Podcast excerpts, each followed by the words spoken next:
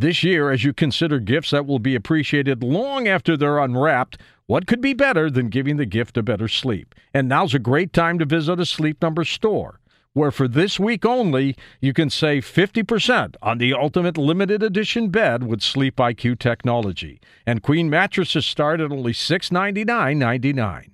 And did you know 9 out of 10 couples disagree on mattress firmness? My sleep number setting is 90. My sleep IQ score last night was 82. Sleep number beds cost about the same as a traditional mattress, last twice as long, and 91% of the owners recommend. Come in during the Ultimate Sleep Number Week, now through Monday, and save 50% on the Ultimate Limited Edition bed with Sleep IQ technology. You'll only find Sleep Number at any of their 550 Sleep Number stores nationwide. Find one near you. Call 1 800 390 9100 and be sure to tell them George Noory sent you. Now, here's a highlight from Coast to Coast AM on iHeartRadio. And welcome back to Coast to Coast with John Prados, our special guest here, the ghost of Langley. John, you had mentioned earlier that JFK, ironically, we're coming up on the 54th anniversary of his assassination, that he is a CIA ghost. What do you mean by that? Uh, in the same way that uh, the examples of these officers at the agency become spirits, become ghosts that uh, impact on the uh, behavior of their successors. Here we have a president whose um, actions were so far over the top with respect to his this one particular opponent of his um, that uh, people still think 54 years later maybe it was the Cubans that went after him. So um, that's an example for future presidents who think back, oh my God, Kennedy got shot, what am I going to do? It's also an example for people working on covert operations at the agency. Oh my God, if we are going to do this operation, uh, is it going to threaten the president?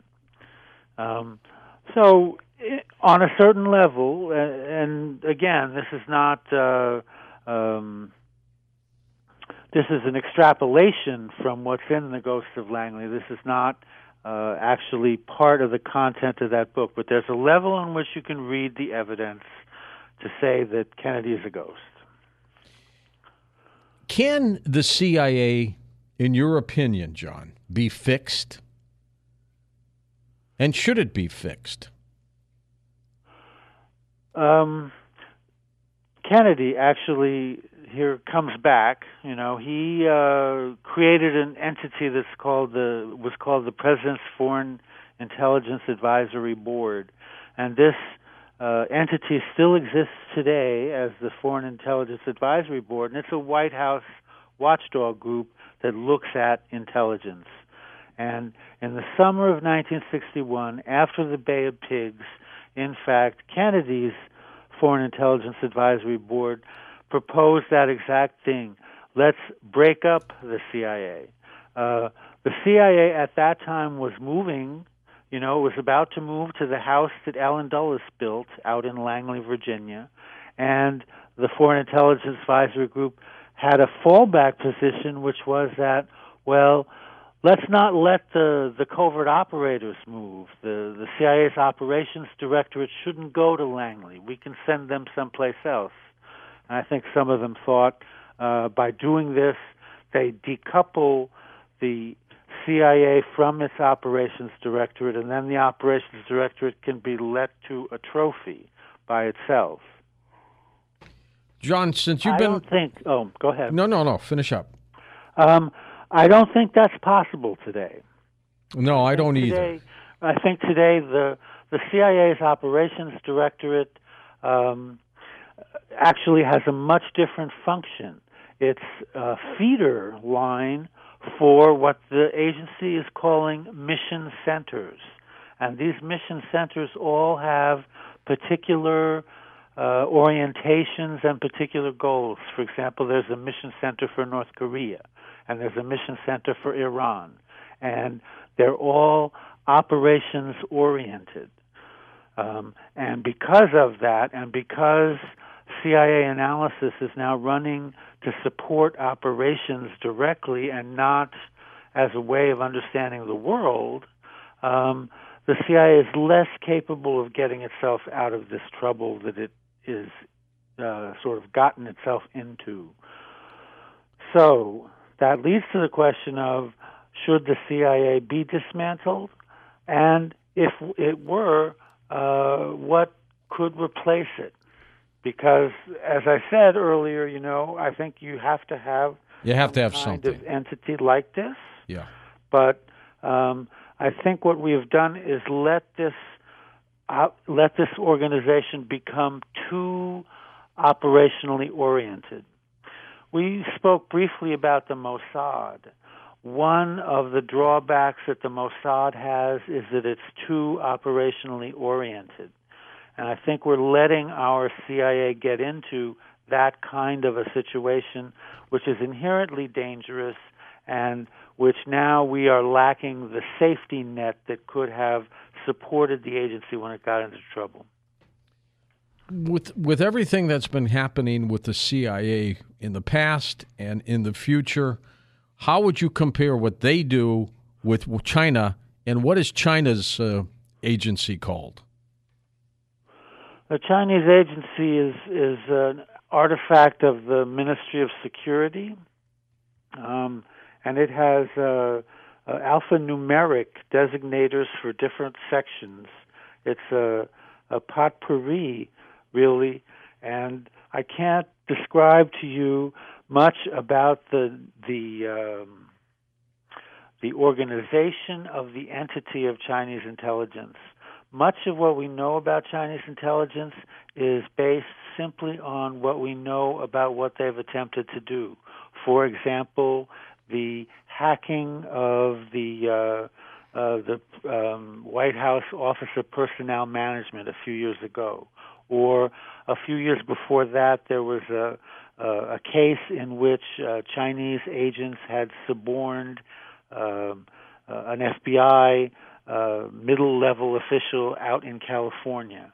Or uh, in certain other instances, there was one of these in Louisiana and another one in California where uh, Chinese agents had been purchasing and otherwise acquiring American technology and uh, technological um, uh, blueprints, machine tools, that kind of thing for their industry.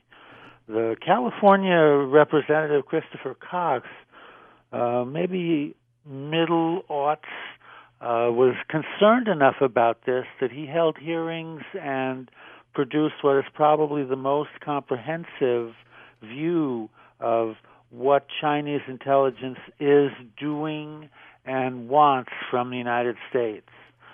And I mention that because we have a we had a similar debate in the 1980s. This time about the Russians and the KGB, uh, where um, the KGB had a, a department that was just in charge of uh, sort of procuring foreign technologies and uh, uh, things that could be used to enhance the Soviet economy. Uh, but in any case, uh, when analyses were done about what was the impact of these foreign technological acquisitions on the Soviet economy, what the analysts came up with is that the impact actually was relatively minor because their economy was so big and because the relative value of the foreign technology that they were acquiring was limited. And I think you can apply that same argument to the case of China. The Chinese uh, uh, economy is so large today that the uh, differential that's added to it by their foreign uh, espionage uh, is limited. Having said that, I will tell you that if you looked at uh, a set of the latest line of Chinese weapons, you know, the mm-hmm. fighter and the the aircraft carrier and the new rocket and whatnot. Um, a lot of their uh, frontline technology, new self-propelled artillery guns, new fighter jets, look an awful lot like ours. Hours. That's Yep. right. Absolutely. If you were running the CIA today, John, what would you do? Um, I would move away from this mission center idea that they've got and uh, actually attempt to recreate a more traditional directorate of operations. And I would um, very much enhance the agency's analytical capability. We're in a, a, a environment today in which actually the uh, terror war thing is really a, a smaller part of our security problem. Our security problem needs to look at the effects of climate change on national behavior and people's behavior, the uh, changes that are going to be wrought in international uh, behavior by things like the scarcity of water, uh, the kinds of uh, activities on the parts of people that are going to be fueled by their desperation and their uh, dependence on various uh, um, kinds of products or um, uh, or their their actual geographic uh, situations.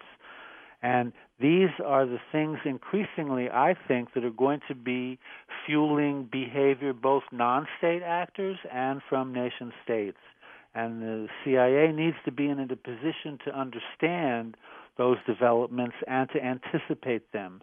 And that's the way you protect American national security. Good point. Listen to more Coast to Coast AM every weeknight at 1 a.m. Eastern and go to coasttocoastam.com for more.